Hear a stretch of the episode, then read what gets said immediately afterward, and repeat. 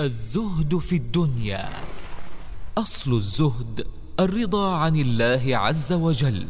قال عليه الصلاة والسلام قد أفلح من أسلم ورزق كفافا وقنعه الله بما اتاه أخرجه مسلم.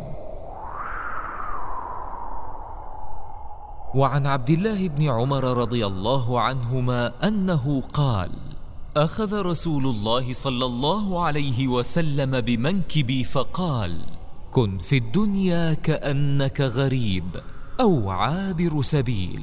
وكان ابن عمر يقول إذا أمسيت فلا تنتظر الصباح وإذا أصبحت فلا تنتظر المساء وخذ من صحتك لمرضك ومن حياتك لموتك.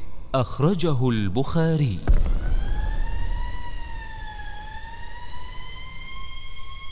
وعن أنس بن مالك رضي الله عنه أن النبي صلى الله عليه وسلم قال يؤتى بأشد الناس بؤسا في الدنيا من أهل الجنة فيصبغ صبغة في الجنة فيقال له يا ابن آدم هل رأيت بؤسا قط؟